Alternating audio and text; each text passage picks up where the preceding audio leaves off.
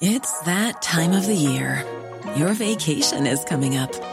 You can already hear the beach waves, feel the warm breeze, relax, and think about work. You really, really want it all to work out while you're away. Monday.com gives you and the team that peace of mind. When all work is on one platform and everyone's in sync, things just flow wherever you are. Tap the banner to go to Monday.com.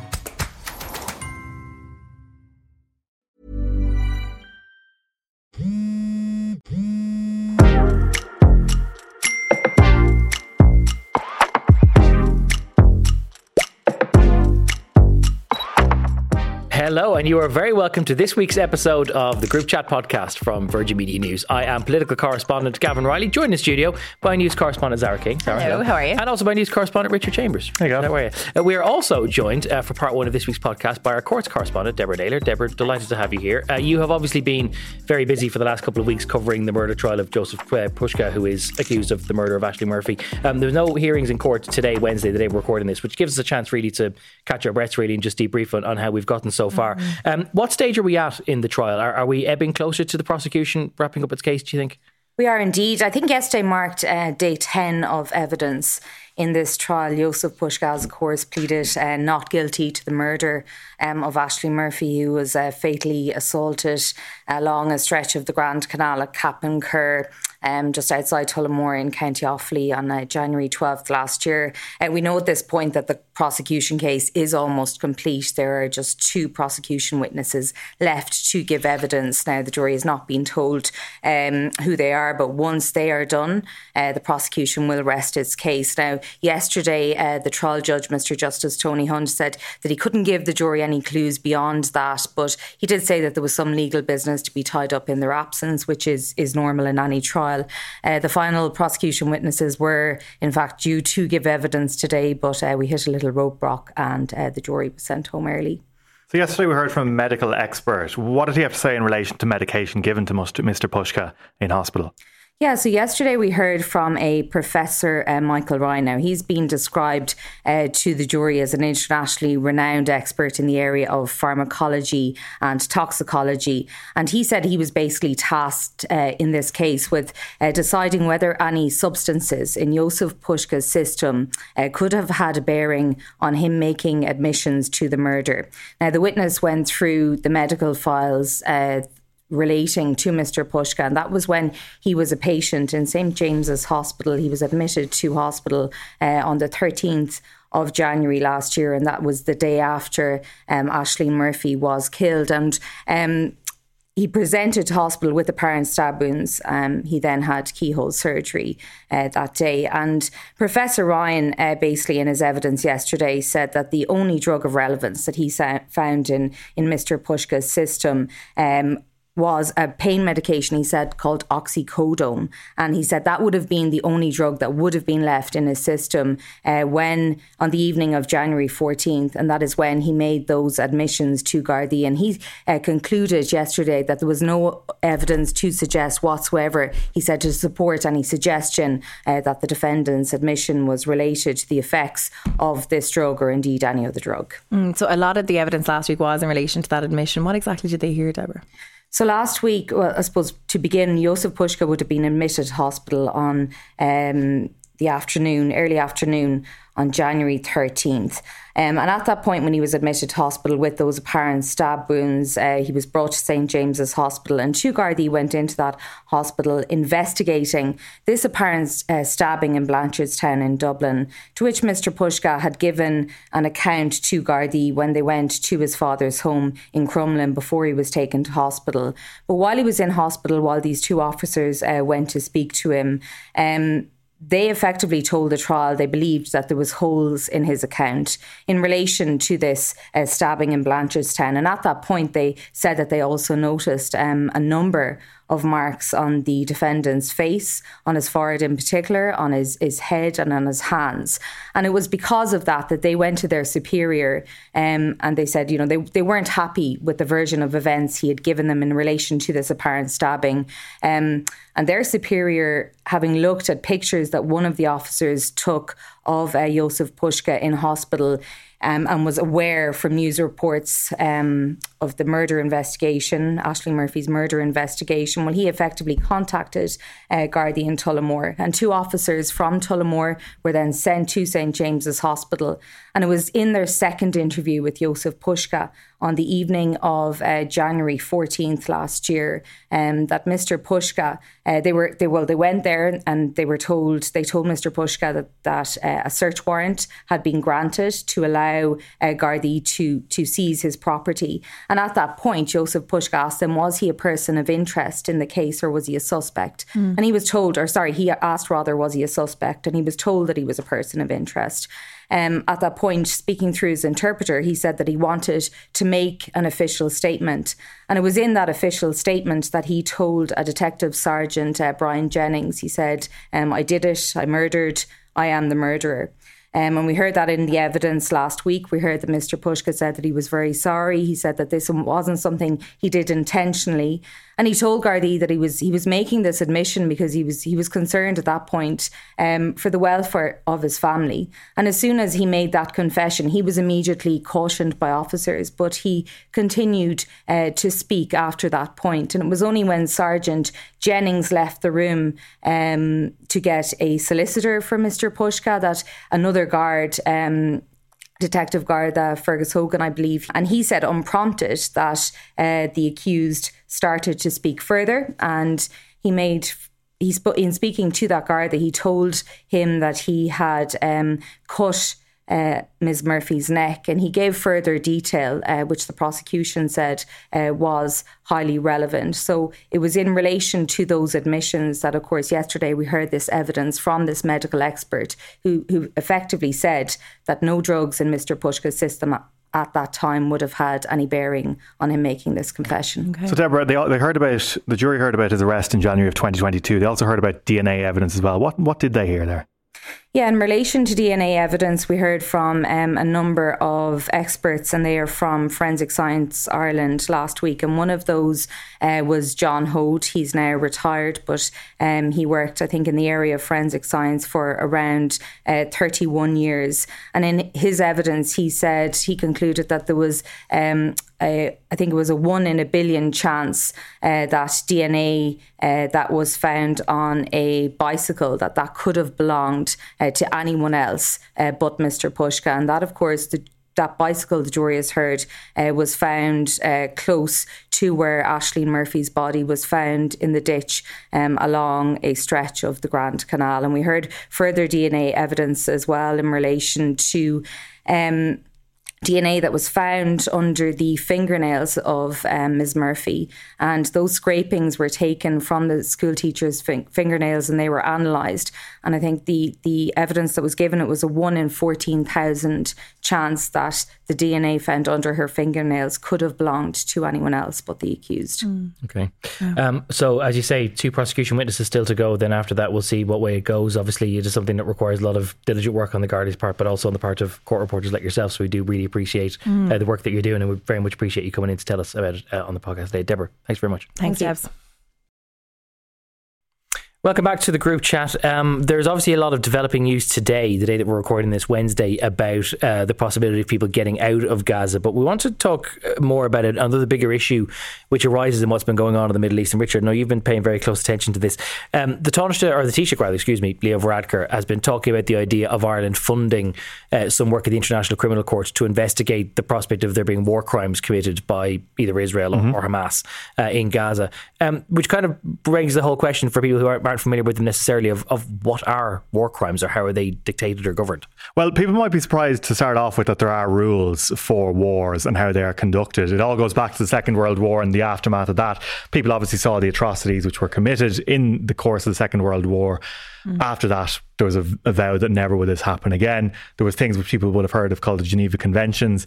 Effectively, prevent those atrocities um, there's a, a, a, few key pr- principles around this, basically about differentiating between combatants and civilians. That's something you'll have heard a lot about. It allows countries to defend themselves, but in terms of how much force they can use, proportionality has to be part of it as well. There can't be any scorched earth de- demolition of a vanquished enemy, for example. Um, so there's a couple of different institutions and uh, protocols which govern all of this, um, like the International Criminal Court, which is signed up to by the Rome Statute. But at the heart of this, there are major grounds which have basically been established and accepted by the Western world and by most countries in the world mm. as to what they can and can't do in war basically military actions they have to be necessary uh, distinguishing as i say between civilians and military targets mm. proportionate response uh, you can't as much as possible have any incidental harm to surrounding civilians. That's something we'll come back to as well, because I think that's something which is quite pertinent. And as well as that, there can't be any collective punishment. That's a phrase you'll have heard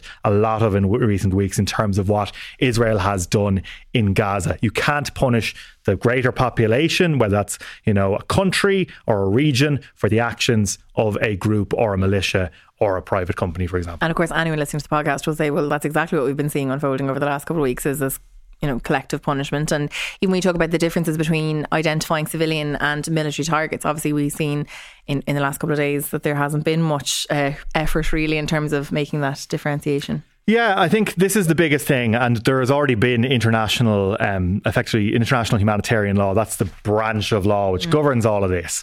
There has been investigations ongoing into the Israeli-Palestinian conflict for years. So whatever happens out of this in terms of investigations for what's happening now in Gaza, the wheels of justice are going to be super, super slow. You're only going to be adding extra sheets to the top of a pile that's already pretty mountainous. Exactly, yeah, and nothing ever happens quickly. So, like for example, people have seen things, you know the punishment of international crimes in places like Srebrenica. All these things oh, happen yeah. decades later after they all happen. So the question of anybody appearing in court in The Hague, for example, for things happening in Gaza or for the Hamas attacks on Israel very, very right. low possibility this, that this would have already been on the radar because people might have remembered that in the aftermath of the war in Ukraine last year that there was some discussion, indeed, an arrest warrant issued for Vladimir Putin. But like the prospect of that coming to trial or actually being heard in the Hague anytime imminently is just not going to happen. but all. but it does. Why, why is that? Why does it take? You know, why is there no sort of it's like it's such a good like I mean I don't know the answer. I'm, I'm well, just let's trash it out. I don't know the answer. I'm just saying. Yeah, well, well, I can tell you. I can tell you. There's there's it's very hard to gather evidence to mm-hmm. actually convict anybody of war crimes, right? Okay. Because the people by nature the landscape is obviously a dangerous landscape. You're not going to send investigators into an open war zone to, you know. Well, there's that, but also if in, in, in terms of if you're doing something afterwards, the people who will control the evidence are often the people you were meant to be investigating.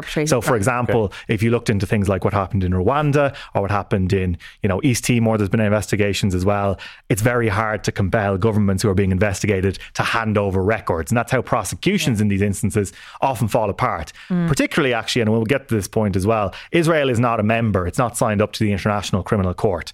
It believes that there would be bias if there was to be any International Criminal Court charges brought against Israel, it sees a lot of the countries in the world which have signed up to the ICC as hostile to its interests. Mm, I, am reminded actually just when you said that all this emerged after World War II, that of course World War II largely ended with nuclear bombs being dropped on two cities and obliterating everyone, including all the civilians that were there.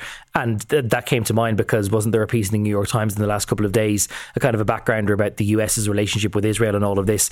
And Benjamin Netanyahu reportedly has taken that sort of a view that he's taken the, as- the aspect of of well, if it means having to, to level a place so as to exterminate our enemy, that's something he thinks he's prepared to do, which obviously, if they were subject to the ICC, would be a war crime. Yeah, and it's a compelling argument for him to make to backers. And even if there's a sense of any ebbing support for Israel in the United States, it's a very compelling argument to make to Americans to say, well, you guys dropped the bombs on Hiroshima and Nagasaki in World War II. You guys didn't have a ceasefire after 9 11. You guys didn't call for a ceasefire after Pearl Harbor. So it backs up the support for Israel. And it's very hard to see anything happening, whether it's an international tribunal for a war crime or a crime against humanity, um, whether or not that may be perpetrated, setting one up in the first place is very, very difficult when you have the United States backing Israel and for the most part, most of Europe backing Israel as well. So that's a big, big concern. Mm. But in terms of what we've actually seen, the, the term war crimes ha- and crimes against humanity and the term genocide as well has been thrown around a lot yeah. over recent weeks. If you go back through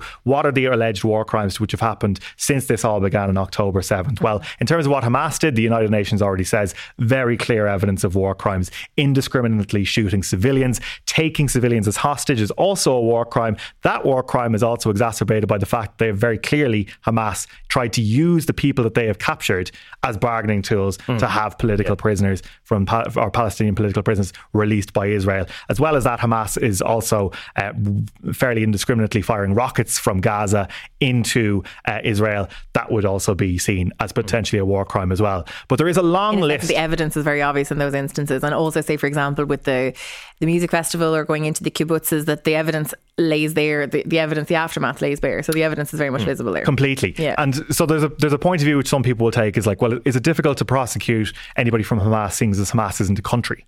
But it is, in in a sense, an administration in terms of Gaza. It is yeah. the ruling administration yeah. in Gaza. But it also, international humanitarian law does not discriminate between countries, organizations, and anything else because the people who are prosecuted at the end of the day aren't countries they aren't it organizations. It is individuals. It is individuals. Yeah. So it could be the leader of Hamas. It can be individual commanders within Hamas or in Israel as well. Those so perpetrate the violence yeah. or, or direct the violence or, you know. Exactly. That and that's why, for example, for the alleged crime of Russia deporting Ukrainian children to Russia, the person who was uh, pointed to in that case was Vladimir Putin. Mm-hmm. That's why the arrest warrant was issued for him, as well as the Minister for Children in Russia as well. In terms of the accusations, the allegations against Israel, this is a very long list at this point in time. Now, these have all been pointed to, and they have been effectively the finger has been pointed to at Israel by a number of UN agencies in terms of collective punishment. The first thing which Israel announced in terms of what it was going to do in response to Hamas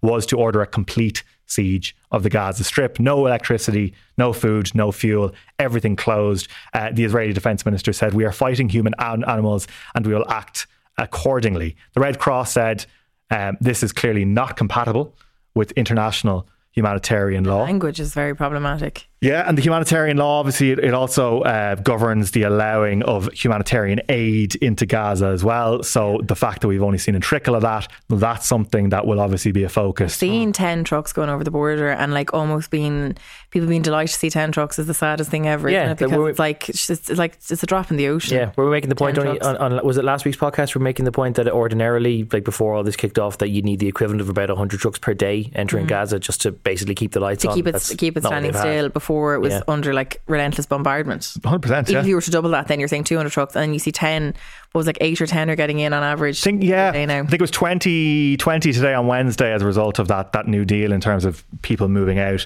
more aid moving in. Mm. But again, that's completely. It's actually I've, i was making the point during the week. It's actually pointless to report on the amount of aid that's getting in because it doesn't make any it's difference whatsoever. Yeah, complete waste. Because all it looks like is as if it's sort of an olive branch, but in reality, it's actually just it's just great. Like, no, it's just great. It doesn't make any impact. So like I mean, it is it is one of the things which is one of the first items on news stories is like, well, ten trucks got in today and twenty trucks got in. It just creates a misleading picture for yeah, the public. Right, it just right. does because mm. the aid isn't having an impact in the places where it's needed. Yeah. Uh, going back to the, the point about trying to separate and ring fence off uh, innocent civilians from from those who are the legitimate targets of war, if you like. Um, the particular incident at the refugee camp in the last 24, 48 hours, mm. that's one a lot of people are pointing to. Yeah, I think this is this is probably the stickiest point. It's the one where you're seeing Western nations now finally, I think, break their solidarity and their unity in terms of the response to Israel. You're even hearing the Taoiseach Micheál Martin saying that he was shocked and appalled by what happened at the Jabalia mm. refugee camp. So to go over the facts for this, if people aren't aware, uh, the Israeli Defense Forces admitted to bombing a refugee camp, the biggest in all of Gaza,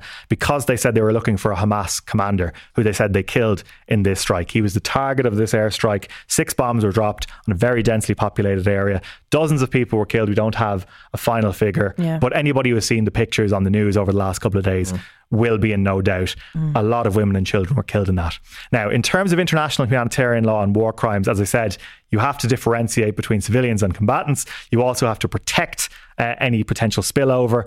But there are war crimes if you are using people as a human shield. Mm-hmm. So using hostages as a human shield mm. or using civilians building infrastructure, your Hamas positions. Which, which is Israel's contention all along that Hamas continually uses the likes of hospitals or schools effectively as infrastructural shields, yeah. that it, its networks are based on those sites or underneath those sites and therefore they're they're trying to use that civilian infrastructure as something of a shield for itself. Completely. So there will be a big onus on Israel to produce evidence whenever it does anything in relation, relation to Al Shifa Hospital, Al Quds Hospital, two hospitals they've pointed to as being used by Hamas, and Jabalia, the refugee camp here as well. But because Hamas may use those positions, and there is disputes over whether or not mm. that is the case, mm. or it's based nearby. That doesn't give a country carte blanche to attack that Just position. Attack all these. There has to be a question. kill one militant and then decide, oh well, it was justified, even though you've killed like potentially, as you say, dozens of civilians, and to say that that's why it's just it's unacceptable. But it's like the point you're making, sorry, just about that. Like, I mean, when people come to a refugee camp, they feel like they may have reached a place of safety. Like, they have a reasonable expectation that it's a place of refuge or it's mm. a refugee camp and like you know it's the same with the hospitals and we've talked about the schools and everything. You know over the weekend when I was working and looking at some of the footage coming in from some of the hospitals and where people are now being treated even if you get better you can't be discharged because you've got nowhere to go because your home has been blown up. So you've still got to so like I mean you know we talk about the system being blocked up. Actually people have nowhere else to go. So you can go into hospital be treated but you're still sort of stuck yeah. there because where else are you going to it's go? actually one thing that's been very striking to me because once you know when we work in newsrooms we see a lot of live steady cam footage coming Pictures from coming from areas in, yeah. like that and outside the hospital in Khan Yunis is one of those places that you'll continually see outside the Nasser hospital mm. and mm-hmm. it's really striking how many people are just sitting there possibly because they're waiting for news of loved ones inside but also because they just have They've nowhere no else to go. go. they may have They've been no discharged but don't have anywhere else to go to. So that's just where they're sitting. and if they go to a refugee camp now, they're not. There's no longer who's going to want to move on from the hospital. Like you know, they're not going to want to free up space in a hospital. You know, potentially refugee camp is your next option after hospital if your house is gone. Mm. And now after this, who would who would bring their children to, to a refugee camp after all of this? Well, this is the thing. Um, Jabalia has been targeted. Nusayrat has another major refugee camp has been targeted repeatedly as well there is going to be a huge focus, and I think it's going to be something which Israel is going to find very difficult in the court of international public opinion rather than in terms of actual war crimes courts um, to persuade the world that it's done proportional. does that actually affect them though? Do you think does it does it bother? Does it bother the likes of Netanyahu that the people you know think that he's making bad decisions? I don't think it. No, either. it doesn't. It, no, it the, doesn't. the only way it, the only way it does matter, and I think that this is something which is you're starting to see the sands shift a little, is mm. in terms of the West's support for Israel. So the West in 2022 um, um, basically making a huge point around the fact that what was happening in Ukraine, the Russian invasion of Ukraine, that there was indiscriminate bombing of civilians, that white phosphorus was being used by Russia. It's a, it's very, you know, it's a, um, it's a flammable, you know, explosive mm. device, can cause huge damage, and death and destruction in built up areas. So the West galvanized support around the world to put in sanctions against Russia for what it would saw, saw as clear breaches yes. of international humanitarian yeah. law and attacks on civilians. If this is happening and the world sees this as happening in Israel versus the people of Gaza, and that's how people are seeing the conflict mm-hmm. now rather than Israel versus, versus Hamas. Yeah. yeah. If they don't replicate the same sanction, there's a question there for them. Then why not? Western exactly, Western yeah. standing around the world, three quarters of the world looks yeah. at what's happening here and they're like, well, where's our moral leadership coming from here? Absolutely, where's yeah. the United States and why isn't it yeah. condemning what's happening in terms of attacks on civilians?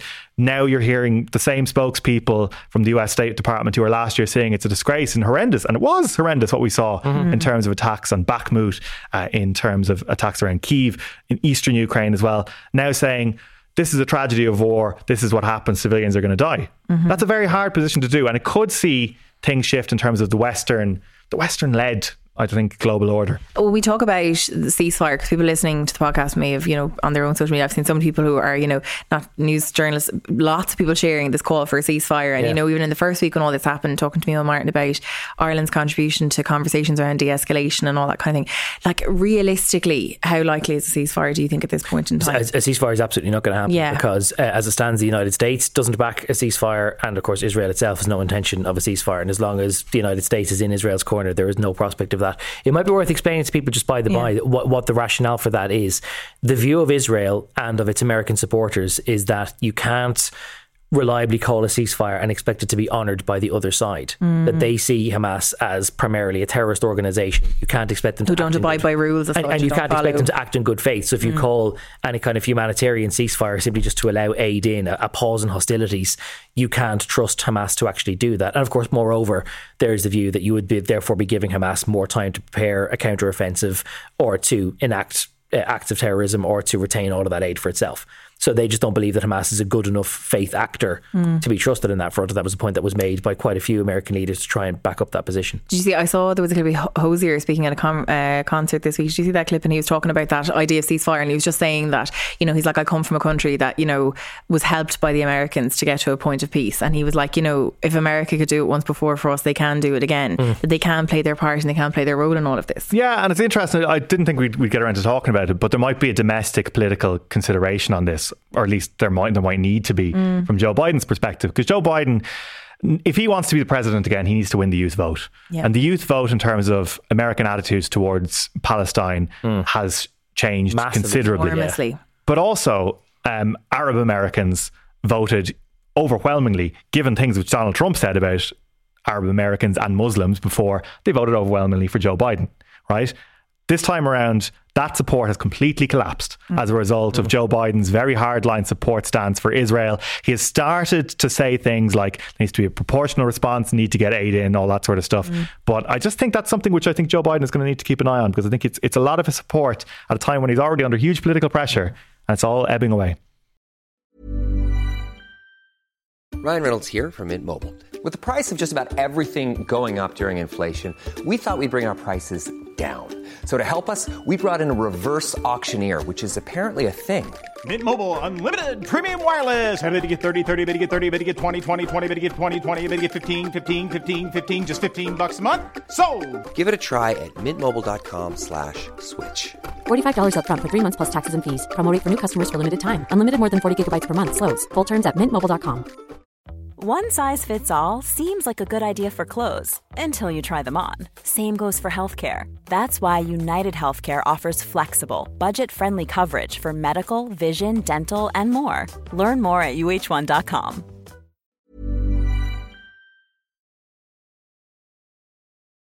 Uh, I have to say, one of the more surprising push alerts I've had of recent times was one from the Irish Examiner in the last couple of days, uh, reporting on some details from an Oireachtas committee, which is apparently recommending that they're going to push the age for the state pension up to 75.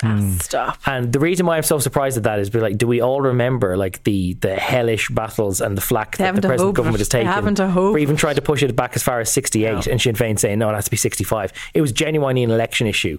Last time there It was, was a genuine actually, it was. and and now they're like, oh, no, sure, let's all. Apparently, there's all party sign off on this, seemingly, uh, at least in principle, within that committee to throw it up to 75. All party, including Sinn Féin. seemingly so. No way. So, so what would it actually mean if that is enacted? Is that you can't get state pension until you're 75? Effectively so, yeah. Or at least, uh, uh, obviously, they'd be proposing it on a graduated basis, but that right now, where you get the pension at 66, they're like over time But because you know the. what? At the rate we're going to have renting pensioners, we're gonna they're gonna everyone's gonna be working anyway. It's like demented Well, what I'm, we're sure that- facing I'm into. sure that's probably not the official logic, but it probably It's- is. it's is demented of it, is definitely the line, But the, though. so the obvious thinking is that demographics are changing, society is getting older, and that if you were to keep it at the age that it currently is, with the ages that people now live to, Mm. the ratio of people who are still of working age versus the people who are in retirement and need the support of the state would basically be too imbalanced. And that in order to make sure that you've got the appropriate number of working people per retiree, that you'd need to have people working up until their 70s. But here's the thing, right? And we talked about this the last time we had this conversation. We said the exact same thing.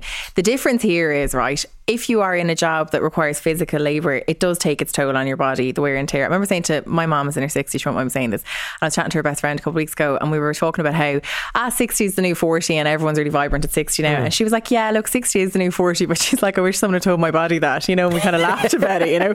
And like, she, but she was like, I do feel youthful and you do feel vibrant. Yeah. Like, I mean, you know, but, but the truth is, like, if you're in a job that requires, you know, physical, like, Mm. you know, heavy duty labor, like, you know what I mean? The idea of your body still, like, even the fittest and halest and heartiest, like, my granddad is in his, he'll be 91 next year, he goes to aerobics two mornings a week, but the knees are still bad. Like, do you know what I mean? He's not going to be, you're not we going to be the aerobics, I say, once every two months I on the love podcast. it. It's I- great, I it's great to see. I'm so proud of it. I wish I was going to aerobics two mornings a week. But do you know what I'm saying? Like your Yeah. body, like if you were to phys- if you're in a job that's maybe not as physically demanding, it's a different thing, isn't it? Really? Yeah, and I think it's it's it's a hard thing for whatever political party, even cross party, to sell to people because even if people are able to work in certain roles past the age of seventy. Mm. Mm. People deserve the choice. People have pa worked their way from Yeah. f- finishing school, finishing college. They've paid their PRSI, they've paid into their pension pots, mm. and then to be told, eh, "We're shifting that goalpost several years down the road away from you." Let people enjoy life. Life is not all about working and serving the economy and what how much money you're worth to the exchequer. I suppose if you work in professional classes though, or in something like intellectual, where like it's not a physically laborious job, you have the the ability right now to continue working into your seventies anyway. If your mind stays sharp, though, as well, you know what I mean? Because Yeah. obviously you have to. But yeah, yeah, absolutely. And I mean, look, you know, you'd like to say, like sitting here at 35 years of age, I'd love to say that I'd still be, you know, out there covering the weather Yeah. stories and being on the front line of journalism at 75. But like, you don't know. I mean, like, I suppose a lot of it depends on, I suppose, you know, wear and tear and life and how life gets to you, and you know what I mean. But I think mm. at the moment, you know, 65, as you said, Richard, is kind of it's a nice benchmark for people in a sense that you can still plan for if you do live to eight into your 80s, as people, you know, generally are doing, you know, Yeah. living long and healthy lives. It means you get a good 20 years of actually kind of, you know, enjoying your retirement and potentially enjoying your family and Yeah. all that But kind of thing. but Completely, but- is, is that the, the, the problem, so to speak, that if you Well, spend is- well, I 45 mean, years working and then you're, you're is, yeah. retired for 20 afterwards, that you don't earn enough in the 45 to make provisions for So the you 20? think that, like, well, they think that maybe you know, good ten years and then you're gone. You get, ten, you get ten years of a run out and then you're out. You're out the gap. It just feels like a very cold calculus. Very cold. It is very. as well as well as that, like I mean, it, seventy-five would be well, well an outlier in terms of what the current Yeah, top retirement ages are around the world. Sixty-seven years of age, Iceland, I, Israel, and Norway. Um, Is it still 62 in France? All I, I haven't got the full list here. I'm just, I'm just looking I'm at the highest, sure that, like, still. Emmanuel Macron inherited it at 60. And uh, there was like there was holy war when he tried to move it to 62. But even countries which have a higher life expectancy, like Japan, for example, like their their retirement age is sixty four. Mm. Like again, there's a value placed on the elders in society. Yeah. That they aren't just seen as, oh, look at them, they're going to be sucking from the state from mm. their pension. Like this is Yeah. this is ridiculous stuff. I just find that this is something which obviously hasn't like you got the push alert there. It was in the Examiner or whatever. It's not entered the No, mainstream not of political discussion Yeah, because no. it's not going to because that's electorally the dumbest thing you could possibly this put out why, there. why I think it, it's interesting because it's clearly been made blind to political consequences. They're just purely thinking about the theory or the economics behind it, which kind of makes it fascinating in its own right. But it will be interesting to see when it is published. A, is there some kind of minority report from the Sinn Féin TDs who were partly elected last time around on the back of keeping the pension age at 65?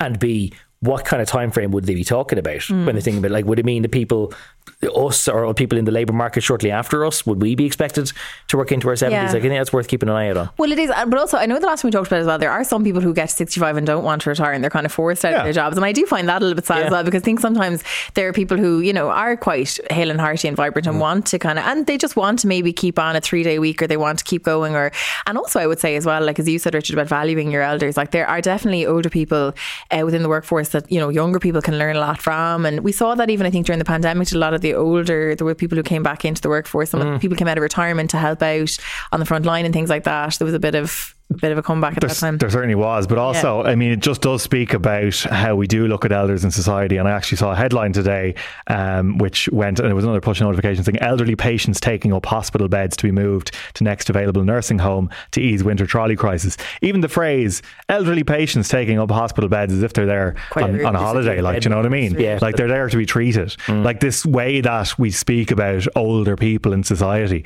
as if they're some sort of inconvenience for the rest of the population is quite cold and probably not reflective of a kind society. I agree. Um, did you two young whippersnappers both enjoy your Sunday morning extra hour in bed, by the way? Um, I was working at the weekend, and so you were an hour more refreshed than coming in for your work on Sunday Uh, yeah, no? I mean, honey, I always come in refreshed. um, yeah, yeah. I mean, yeah, I did. I did. I, I think I was up anyway. I think I, my body doesn't realize. Do you know what I mean? So you wake. But then, well, you see the clock and you don't go, ah, you know, I can out another half hour out no, of this. then I'm like, get the coffee on. Let's get the coffee on. And All right. I, mean, I, enjoy, I probably did more sitting around drinking coffee for an hour, admittedly. well, there, was there are worse ways to spend your Didn't time. to come in here. Uh, it kind of like there's this debate, like basically twice a year now, as to whether we should ever just give up with this, and it never seems to come to fruition because everyone seems to park the debate. But until why the do we next want to give up on it now? Tell me why. What, what's the? Well, the thing, well, if we were do we want to give up on it? What do Yeah, think? Well, I don't even know why, the but I'm just, question I'm is just done with it. You just which you're one, done with it. Which one Just do you keep it stay on? consistent. I mean, I Whatever I, makes it brighter. I would prefer consistency. would be nicer. But see, brighter when? That's the thing. In winter. but brighter uh, in mornings or in evenings. That's Ah, the, in the mornings, yeah. so you want brighter mornings. I would like brighter mornings, yeah. but you but you would Dark still mornings like- are the worst and most depressing thing. but you also still want brighter evenings in summer. I don't care. So really. that's the status quo. Then. I'm just looking for whatever. But the I'm summer just looking for good summer times. is bright enough. You could you could lose an hour of brightness in the summer. Ah, yeah, we're wasting, we're wasting the sun at 10 o'clock in the evening. you know, like, you know? Sometimes you still have it at 11 and I'm kind of going, it's 11. Like, Wasting but time, you know, yeah. sometimes you're going to bed and you're like, hang on a second, it's But still you- you bright know, out. That's the reason know? why it was brought in in the first place. It was a wartime measure because basically, when they during the Great War, they were like, we need to eke out some more time out of natural sunlight here, so that Yeah. we'll click the, throw the clocks back, and that's where it came from. I find the dark evenings kind of annoying, though. I have to say, I just feel like you're driving home and it's like you're going in and it's dark and you're coming out and it's dark. Mm. It's a bit. Of, it's a bit much. My cousin lives in Sweden though, and it gets dark there at like two o'clock in the afternoon. Yeah, the and then stays dark for like six months. I remember going to visit. I'm going totally off piece here. I remember going to visit him the first time to Sweden when he first moved over there, and sure, like a glass of wine about two o'clock in the afternoon because we were on our holidays, and you're like, do you know what? It's dark now anyway, so it was Yeah. grand. Except you know it's what I two mean? o'clock in the afternoon, Yeah, kind of. Yeah, yeah. which was a bit much. Slippery but- slope. Like, I Yeah. genuinely don't know how societies like that do it. Like, are there are there are there not a, a significant number of people in those societies who are seasonally affected and who are? I Like, would, I totally believe in that that seasonal affective disorder thing. I think it's totally. I don't know if I have it, but I do think I do find it just quite hard when it's so dark and even when you're going mm-hmm. home because you you forget how productive you can be actually in the brighter evenings in the summer. I do feel like you just kind of go home and cook dinner and you don't get much done really in the evenings in the winter. This is just me declaring. I just think in the last couple of days since it's gotten a bit darker, I Zara just a bit King like. advocates hibernation. That's basically what's going No, on no, there. but I, but so you're saying if we didn't change the clocks, then what would be? See, I, I, I don't like clocks changing, but vested interest. I have two Two small children, children, and basically it's impossible children. to try and sync them up. So you're either trying to send them to bed an hour earlier or to try and keep them up an hour later so that they don't wake up at like super stupid o'clock the following morning, which is really tricky. And you spend days chasing your tail trying to eke them back. But the problem is that you don't know where to settle. Like, do you want to settle in winter time and have the slightly brighter mornings, but then lose the brightness of the evenings in summertime, or do you stay in summertime, but then knowingly result in it being dark until like ten or half ten in the morning at the peak of winter? And if we could only Mm. just decide which one we wanted, then we could just stick with it. And could we just split the difference and just move half an hour one way No. and stay there? Okay, We're No. Chambers. We can't. No, you can't. okay. You can't do by half hours. There Too are some time zones that are half hour. Yeah, I know, but like I just don't see them shifting. I I, actually don't see them shifting this at all because I just think it's too much work. So they were just I status just thought, quo, I, I, status quo forever. Do you 'cause we see? Do you see a, an actual political push by anybody to get this change? Like I just don't see. I do remember there being a bill in the Dáil about 10 years ago, and Alan Shatter was the Minister for Time at the time. Uh, as, Oh, I as the do title remember used. this, actually, And yeah. uh, he said, listen, if you want brighter mornings, just get up earlier like the Swedes do. Just, just, just adjust your living circumstances that you see more of the brightness. That was his answer at the time. Um, but I just, I wanted done with it because I just can't be dealing with the kids Were, again. were the kids up at like what time were they up at weekend? Uh, well, we tried to keep them up really late the night before with varying success because then they're overtired going to bed and then they can be a bit cranky and then just trying to wind them down is tricky. But um, I think we managed it, but I just don't want them. what were they for Halloween, Gav? Uh, Woody and Jesse. Very cute. Yeah. Very cute. it- it was adorable. Did you dress up? Uh, I did not dress up. Did no. you trick or treat? Uh, no. No. I'm, I'm a 37 year old man. No, I- but did I your not go girlies? Did the trick-or-treating. girlies trick or treat? Uh, no, they didn't. They went. To, they had a sleepover in their granny and granddad's. Oh, that's out. cute. That's very. Uh, which is much better than trick or treating because the, the sweets are infinite and they're brought to you by people you know. Ah, rather than Just going up to people at the doors. Um, Richard, the football World Cup, people will remember, it barely seems like it's Oh. over. Uh, Lionel Messi has only just won the Ballon d'Or for his achievements playing football in the Middle East. More football in the Middle East. Yeah. In a country that's packing them in at its Premier League. Tell us about it. Uh, Saudi Arabia, little surprise. We've been saying that this was going to happen for a long time, uh, ever since Qatar got the last World Cup that Saudi Arabia would want a World Cup of its own as another uh, instrument of sports washing to burnish its reputation as a world leader in the field of sport and prevent people looking at pesky things like human rights abuses and uh, proxy wars around the world. So, congratulations. That's another great success facilitated by the good people at FIFA uh, for uh, Mohammed bin Salman's uh, grim agenda uh, and grim human rights abuses. So, uh, this was such a fait accompli that um, even the way FIFA awards World Cups has gone basically, initially it was designed to make sure there was the, the love was spread Yeah. in terms of where you host World Cups. So, For a while, it was rotated around continents, wasn't it? Exactly, yeah. Now the the hosting of 2034 World Cup was put to such a such a non-interested uh, two continents in Oceania and and and Asia, Hmm. and they've all they've done their bit. They've done their bit. Uh, Oceania doesn't really is only going to put Australia forward for a bid. Really, Yeah. It dropped out. There was only one standing bid. That was Saudi Arabia by default. Yeah. Saudi Arabia. So are we now at the point then where previously there would be allegations of rampant corruption and uh, bribery in the World Cup bidding process? Now that you just kind of rig the process, that there's only one interested party, and you just bypass the whole idea of voting at all. Well, this is one of the criticisms which has been levelled at this. So, f- former senior people at FIFA who have since left football's governing body have said that this is actually a sign that this is a return to the bad old days, that there is underhand deals being done to get other bids to drop out, to allow Saudi Arabia a clean run of things. And people who saw the 2030 World Cup going to a whole cabal of countries again. oh yeah, that's the one that's in Spain, Portugal, Morocco, um, As well as Paraguay, Paraguay and Uruguay. Uruguay and Argentina. Yeah. yeah. So that's such an unwieldy. World Cup that it would yeah. seem like it would be a good idea just to hold it in one country, and that one country would be Saudi Arabia. Mm. My big problem, well, not my big problem with this, because I've, you know, we've talked about Qatar. my a per, on a personal level, it's sad because um, a football fan, as a football fan, it's increasingly difficult. Going to a World Cup, which is hosted in one country or two countries, is difficult enough as it was. Like for when Ireland fans went over to Italia 90 or to USA in 94, Korea and Japan in 2002. Credit union loans were taken out, piggy banks were smashed, yeah. people sold and remortgaged houses and all that sort of stuff. It was the It's- best. These things are the best crack, though. it's- People make such an effort to go. so far and away from Ireland actually qualifying for World Cup, the idea of any of us actually on our tods are, you know collectively going for pleasure to go see the greatest tournament in world sport is now financially out of reach. Hmm. And it's also morally out of reach. So if you wanted to go and see the world cup which is spread across two continents that one with you know Spain Portugal Morocco and Uruguay Paraguay and Argentina that's unwieldy as hell. Hmm. And then if you don't want to go to places which have human rights abuses and are using it to burst to burnish their own image Im- images, you, you don't want to go to Saudi Arabia in 2034. Don't so can't go to the 2030 World Cup. Can't go to 2034 World Cup. When will I ever get to go to see a World Cup? We better qualify for USA, Canada, Mexico in 2026. Then, That's that's but that's that's probably the last um that's probably the last manageable sort of one single area World. Yeah, Cup you're going to see, continent. which Yeah. isn't in a place which is you know human rights abusing or whatever like that. Because it just seems like you've seen it with other tournaments. You you the European Championships has gone to multi-city, Hmm. multi-country tournaments. It's just a sad way for football to deteriorate once again. Really, So, as I promised you, I did complete the Britney Spears book. I did forget to do it until yesterday. I When- still got it done. Well, you both had texted the group and you were like, "How are you getting on with the Britney book?" And I was like, Well, "Fantastic!" I only hadn't asked because I had yet. actually used a precious Audible credit to buy it. Yeah. Um, and I wanted to know how far you were in, and then you, Whether- I were you didn't- gonna do it? I didn't realize. Well, because what is Oh. it for it to be a discussion about the book rather than you telling us what's Oh, in it? have you had a listen? No. Oh, okay. Fine. Um, I give it about half an hour. in. Actually, it's only five and a half hours on Audible. Would highly recommend Quick it listen, to a yeah. friend. It's a quick listen. Um, so yeah, I just I was doing a bit of D- I wasn't doing DIY. I was going around to DIY shops, not doing the DIY yesterday. But I had read it by. Michelle Williams, isn't it? Read by Michelle Yeah, Williams, there you who does kind of a southern drawl, kind of does a bit of an accent. Okay. Um, so it's actually quite a nice listen, you know, because I'm always thinking about Audible. But it does depend what the read is like. And it, it was quite good. Um, God, I have so many thoughts. I mean, first of all, I would say that it's very clear that she is speaking her truth, but I wouldn't say it's the whole truth. I'd say there's a lot more that she probably could have said, but for probably varying degrees and different reasons, she probably isn't getting into like some things like she'll talk about in quite a, a, a bit of detail but then you you almost feel like there's more to it that's not getting the like the full Okay. picture so a couple of things that kind of stood out well first of all she was talking about some of her family background which was really interesting actually and she was saying that uh, she had a grandmother called Jean Spears and that's where her middle name came from Britney Jean Spears who had a very like very difficult life and you know had struggled a lot with her mental health and stuff and you know had had a really kind of difficult life and I think that kind of led to her father having kind of a difficult upbringing Mm. and you know like there's a lot of background within the family that kind of you know she la- lays out from the beginning about the challenges there and stuff and her parents marriage was quite challenging The challenging bit about the glamorous uh, English grandmother Yeah. who didn't realise the life that she was coming to when she met an American soldier in the war and then moved to America Yeah. and thought that it would be like London.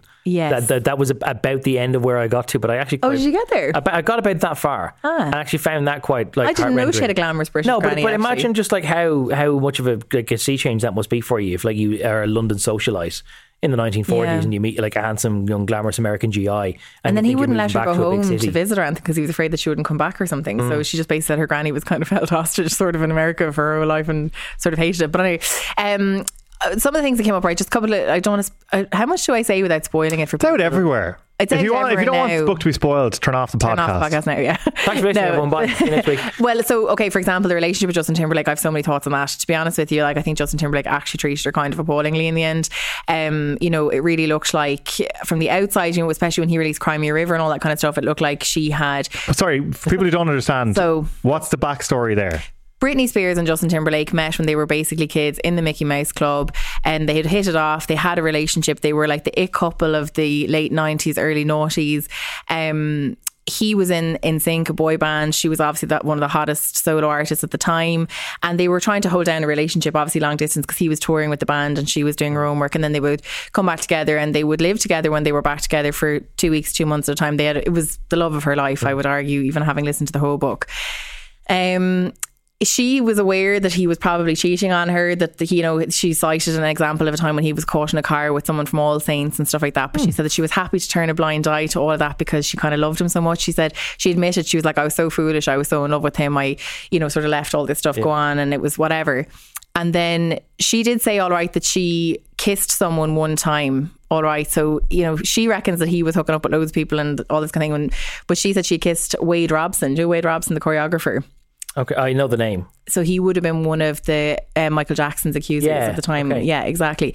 But he would be one of the choreographers that worked on like a lot of. At that time, he was one of the key choreographers, kind of those nineties, early noughties. Anyway, they break up. Anyway, Justin Timberlake breaks up with Britney Spears, and then he goes on to produce his first solo solo album and has the song "Cry Me a River" on that. And people who are old enough to remember will know that he had a Britney Spears lookalike in the video, which basically insinuated that Britney had cheated oh, on. that. Do you know? Oh my god, Gavan, this is I like. actually didn't know the song was supposed to be inspired by her. as We well. haven't got enough time to get into the weeds of this, but I'm telling you, we, this is like this was a thing at the time. Do you remember? Yeah, it was. Yeah, it's was been well huge. established. It's actually why Justin Timberlake's reputation. There's a lot of issues with with Justin Timberlake, Yes. which has come to light in recent years. Yes. People reevaluating things which happened in, in the mid Yeah. and early 2000s, particularly around Janet Jackson and the Super Bowl, how he spoke about Britney Spears in public, um, how that breakup was handled. It was desperate. all of that sort of stuff, talking about you know her virginity and whatnot, all of that sort of stuff. People have reevaluated how they looked at Justin Timberlake, and I would say his reputation is probably as low as it's ever been. But the, I think the takeaway people have taken from the book is that she's held back a little bit in terms of criticizing him over this. That she hasn't really, to the degree of of lifting the lid and going in in terms of what her actual feelings were around a lot of these things. Yeah. That she's held a lot of that back. she's trying to be the bigger person. I would. Um, I don't know if she, I think it's more that she, I actually think she still holds a bit of like affection towards him and certainly his family. I would say because she gives an example of a time when her granny died and like Justin Timberlake's mother lent them the money to fly back home for the funeral and stuff. So she seems to have a very like a lot of respect for Justin Timberlake's parents and family and that kind of thing. So I think a lot of what the hold back there is that she potentially has a lot of time for them.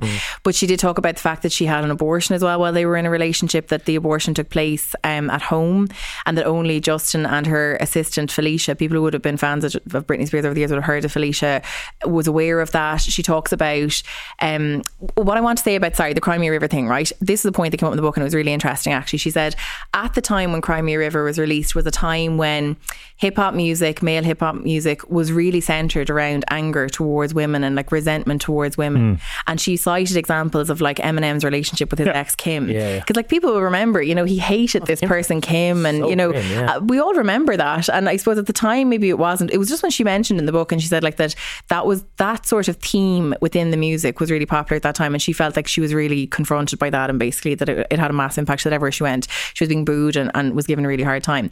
Um, she also goes into details about the relationship with Kevin Federline. Again, she was very, she was Kevin, pretty. that's a name I haven't heard in a long time. Yeah, like But what, that- what, what's your takeaway from the book, though? Like, rather than what, what's my actually takeaway is that um, I think that she's had a very difficult life. I think that basically Britney Spears is saying that.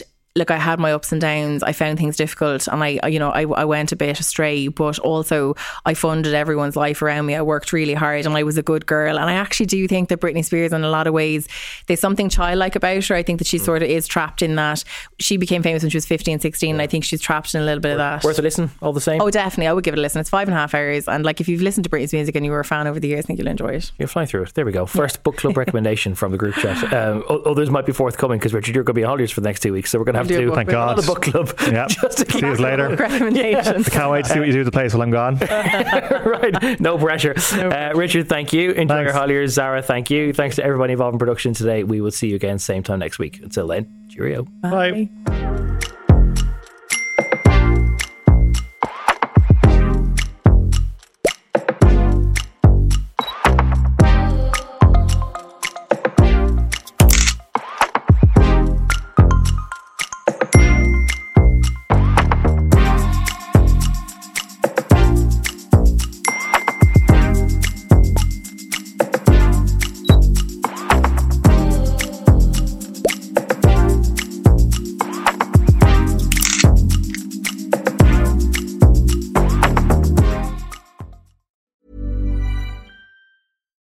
for your next trip? Elevate your travel style with Quince. Quince has all the jet setting essentials you'll want for your next getaway, like European linen, premium luggage options, buttery soft Italian leather bags, and so much more. And is all priced at 50 to 80% less than similar brands. Plus, Quince only works with factories that use safe and ethical manufacturing practices. Pack your bags with high-quality essentials you'll be wearing for vacations to come with Quince. Go to quince.com slash pack for free shipping and 365-day returns.